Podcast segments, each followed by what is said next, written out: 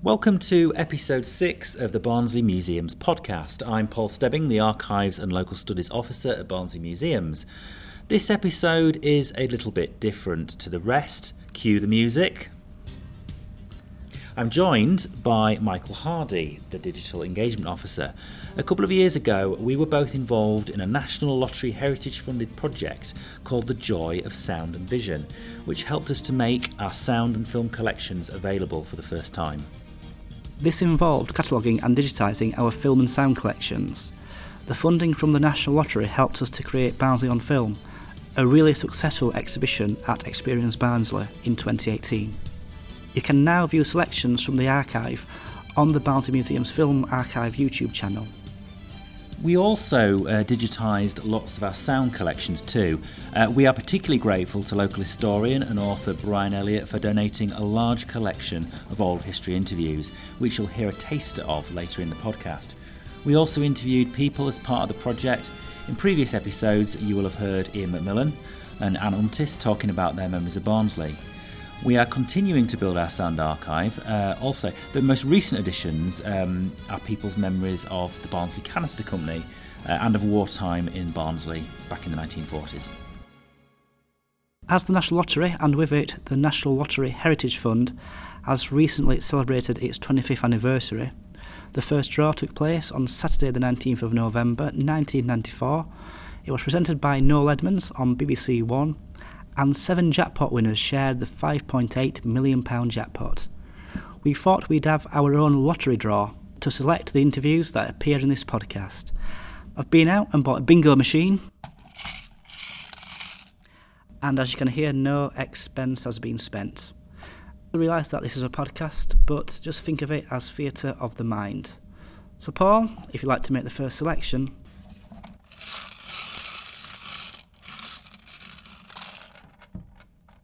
We have number 30.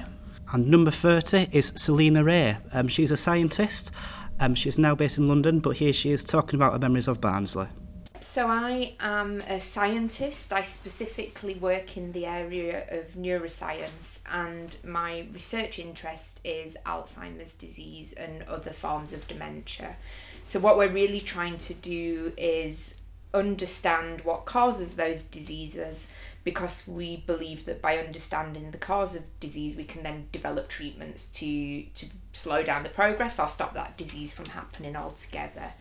Um, and our particular approach to to doing that is to use cell biology. So we grow brain cells in the laboratory and we try to understand why the brain cells of somebody who has dementia are different to those from somebody who doesn't have dementia and what would you plan on on leaving school? Um, so, So- your GCSEs. it was always I think I for, again from that time of choosing GCSE subjects I think that's when I it kind of became crystallized for me and again through through doing well at school and encouragement of teachers that I want to do A levels and I want to use that as a stepping stone to go to university. So I think from kind of no one in my family had, had been to university before so I think that was probably quite a big a big deal. Um, but it kind of you know I thought if I if I am good at this and I enjoy it why would I not try and take that as far as I can go with it? Um, so that's and again at A level that bridge between GCSE and A level is where you specify a bit further. Um, and I knew I wanted to do science so I just went on to make I made the decision to do biology chemistry physics and I think there was a bit of a conversation and debate about whether you know you do physics or you do maths or you do chemistry and instead of maths and things like that. But I just decided no I'm going to do science. I'm going to do it in its you know the most obvious combination that you can. So yeah biology chemistry and physics. And I remember having um like little taster days when we were in the last year where you'd go and do you'd go to Barnsley College and do kind of a, a mock class in in those subjects to get kind of a little bit of an idea of of what it would be like. And I think I even did the psychology one and probably realized then. And I think that's where I kind of drew the line and thought this is not really going to be for me. It's interesting but it's not it's not me. So yes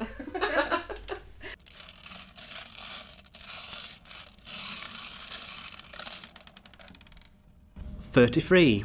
Uh, number 33 is Stanley Potter, who was a woolen mill worker. And what was your first job? Beanlands Mill. Which mill? Beanlands Beanlands. at Clayton West. Right. And history of how I got that job, I set off at Saturday morning, seven o'clock, to wend me way to Clayton West, which would be seven, eight miles, something like that, and got a job. Come home right proud, I've got a job, mother. Then she had to go down to Darton and get a boiler suit back at uh, Bulk, in Pay Wheatley, because I had no clothes to go in, like, only short trousers. I ain't, incident, I ain't got them long as I've been promised, like. And uh, what they call it. Then my father went all over Gexborough and roundabout for finding an old bike for about half a crown. And I spent all day Sunday on what we call Lodge Lane, uh, learning to ride a bike because I'd never been on one to go to work at Monday morning. We at Beanlands for half past six, like. What sort of mill was it? Uh, woolen mill. Woolen mill, yeah. And I got uh, uh, 12 shilling for a week's work. Right. Yeah. Right. Started half past six and I finished, I think, five o'clock, but I'm not dead sure of Yeah, times. what, were you, what, what sort of things were you doing there? Uh, all our lucky boy, like filling Yeah. frames up with bobbins Yeah. and that. Yeah. That was the worst job because you you set bobbins in Bengamont pegs like and you stick them in your hand sort of thing. And Pegs how long like. were you, were you doing that? Not a long time because probably a few months. Then I heard I could get another half a crown a week at Zack Inslip's mill, which were a woolen mill and all like. Uh, so I went up to Denby Dale and I got a job there for another half crown a week, which down downtown one fourteen or six a week. But by the time I was turning fifteen, uh, and long hours I was doing at mill, long travel, and of course at Woolley, if I get a job there, I can get down Pete, Pete Bottom and get about seventeen or six a week. Not right sure at figures, but somewhere around about that area like. And uh, so I'd have an argument with my father uh, to go to Woolley. He said, You're not going down Pete. But I said, Father, it's all right, it's only Pete Bottom like sort of thing. So I finished up, he said, Go on then. Because in them days, if your father said you did, you did like. If your father said you didn't, you didn't sort of thing. At least that's way I was brought up.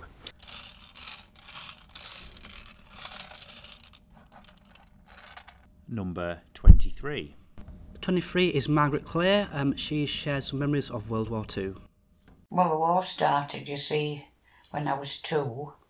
But I can remember walking with my dad. I'd be just over two, and I can remember I might have been in my pram, in a pushchair, going to oil mill, walking like we used to on a Sunday to see grandma, and um, someone coming out of a house in in uh, Red Hill Avenue and saying, War started. That was September, wasn't it? September 2nd. Uh, and vaguely I can remember my dad was going up, continuing, and those words were in my mind. They must have just stuck in my mind somehow. You had a bath perhaps once a week, and uh, you didn't have things like sh- gel and stuff that made lather then. You'd got to just make it with your soap. So you did have like little scum patches. and I can always remember I used to get my hand with water and I, I used to splash these scum patches because they were the Germans that were coming for me, you know. T- terrible that. It was at the end of the war mostly when you went to the cinema and you always got two films a main one and you got the news and you got a b film. And but it was at, the end of the war when when they were going into auschwitz and belsen and and it always showed them with the the people that were there and piling just thin bodies into a heap. And I used to sit at the cinema with my hands over my eyes but with me fingers apart a bit so I could see that now that really did it. Coal was rationed as well for your fire so and cigarettes were rationed. The next one is number 29. Number 29 is Roy Kilner talking about his mining memories. With me snapping on me belt and me Dudley on me back, I'll be off to Barbara Main on Monday morning. With me hard hat on me head and me pit boots on me feet. We'll be off to Barbara Main in the morning. That's And we sung absolutely that all, all the way and you've home. remembered it after all all those Yeah, years. yeah. Yeah, that's brilliant. Yeah. That's marvellous. So, what were you doing on that first day then? Uh, let me tell you about the first drop. well, you went you went down pit down straight away. Straight away, yes. Right. The most So terrifying Experience. Yeah, What what cage what what cage like then? there were uh, no twenty men uh, on on the cage. I was so small that I couldn't reach the the bar. I To hold on. yeah, I held on to there were holes in the uh, cage, and I held on to one of them. Everybody said that'll be all right. yeah, and then you dropped. What five five hundred yards, I think it was, but slowed up as it got to the you know you, you your tummy went down, but you slowed up. And my first job was chain dragging. Chains that were very essential all over the pit to be able to be hung onto the tubs about five or ten at a time, and then hung onto a rope with five or six laps and hooked onto the hook. One had a hook on and one had a ring on. And my job was to take them off of the, as they came up, full of coal. The man who went- took the chains off, he would throw them on top of the coal. My job was to take them off top of the coal and drag them through to the other side of the shaft where I'd throw them into empty tubs. We have number 35. Um, 35 is Ted Lunnis, who worked at Manvers at the time of the strike. It, eight processed coal from Barnburgh, Manvers, Wath and Kilnhurst. And anybody else that were in trouble, they used to send it by wagon. Yeah. Aye. So were you actually there during strike then? The uh, Yes. 84, eight- Yeah. 84 yeah, 85 yes, strike? I was, uh, in actual fact, they talk about the strike starting at Cortonwood. Because there were an overtime ban at Manvers, weren't there, before, beforehand? Of course there was. Yeah. The strike For quite some time, The strike didn't start at Wood, Yeah. did it? Started It's- at Manvers. It started at the plant. Yeah. I mean that that was just, and you see, I know. George Hayes was the colliery, uh, was the general manager, the area general director at that time, Yeah. and I, I studied with George. We were very big pals. Yeah. I qualified with George Hayes as a colliery manager. We sat our exams at the same time.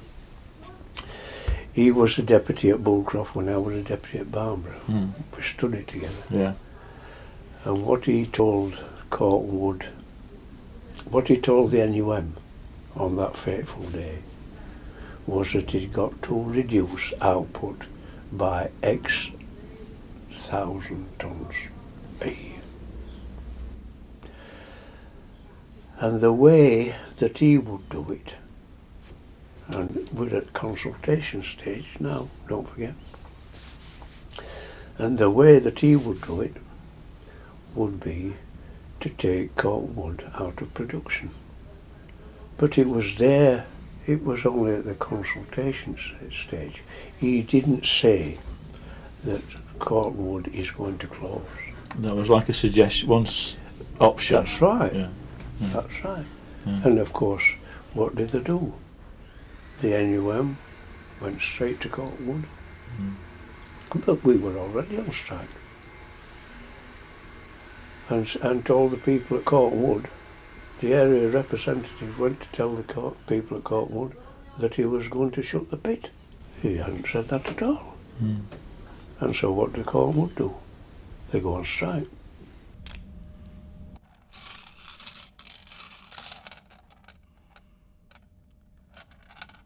Number 22.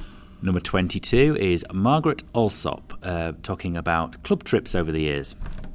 Did you go on holiday, or were it all just club trips and things? Uh, Did you well, we have couldn't, we couldn't really afford holidays when I was little. Mm. Only club trips, like. And then, when, my, mu- like my dad were working at Pit all the time, like, but as they got older and that, and we got older, they used to go to Blackpool. Mm. Everybody from Brig used to go to Blackpool. Yeah, You could walk and see everybody you knew were there in. Brig, yeah. um, uh, when I got married to my second husband, we'd uh, been married about three weeks, and my mum had booked for ill. Mm. And she said, why didn't you, because we've got a flat, why didn't you come, like? I said, mm, might do. So anyway, we did. I've got two lads then. And we went. And honest to God, we, we got into Rhyl. She hadn't even got off bus. Don't like it. I said, don't like what? She said, don't like Rhyl. I said, Mum, you ain't got there yet. It's not like it, and it's not Blackpool. And she couldn't wait to get home. Mm. Hated it, Really? because it was Blackpool. Yeah. So, People get set in their ways, don't they? Yeah. it is. So, how would you sum up your childhood?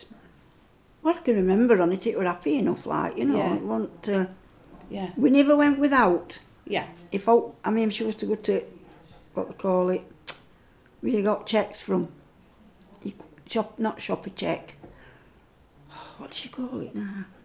She was to go to, it's, it used to be on Peel Square, on Peel Street, Mm. on left. And she was to go there and get so much. And she'd pay it every, you know, pay it back every week. Mm. So one, one time she got it to be my turn for your clothes. Mm. And then next time it had our Brian's turn. Yeah. But I remember saying, Come on, we're going to get you some shoes. Get to check place like. Yeah. Uh, but like I said, if we really needed help, she'd make sure we got it. Yeah. Well, I'd just like to say uh, thank you very much for listening. Uh, look out for, for more clips and podcasts in the future. In the meantime, head over to Barnsley Museum's SoundCloud page.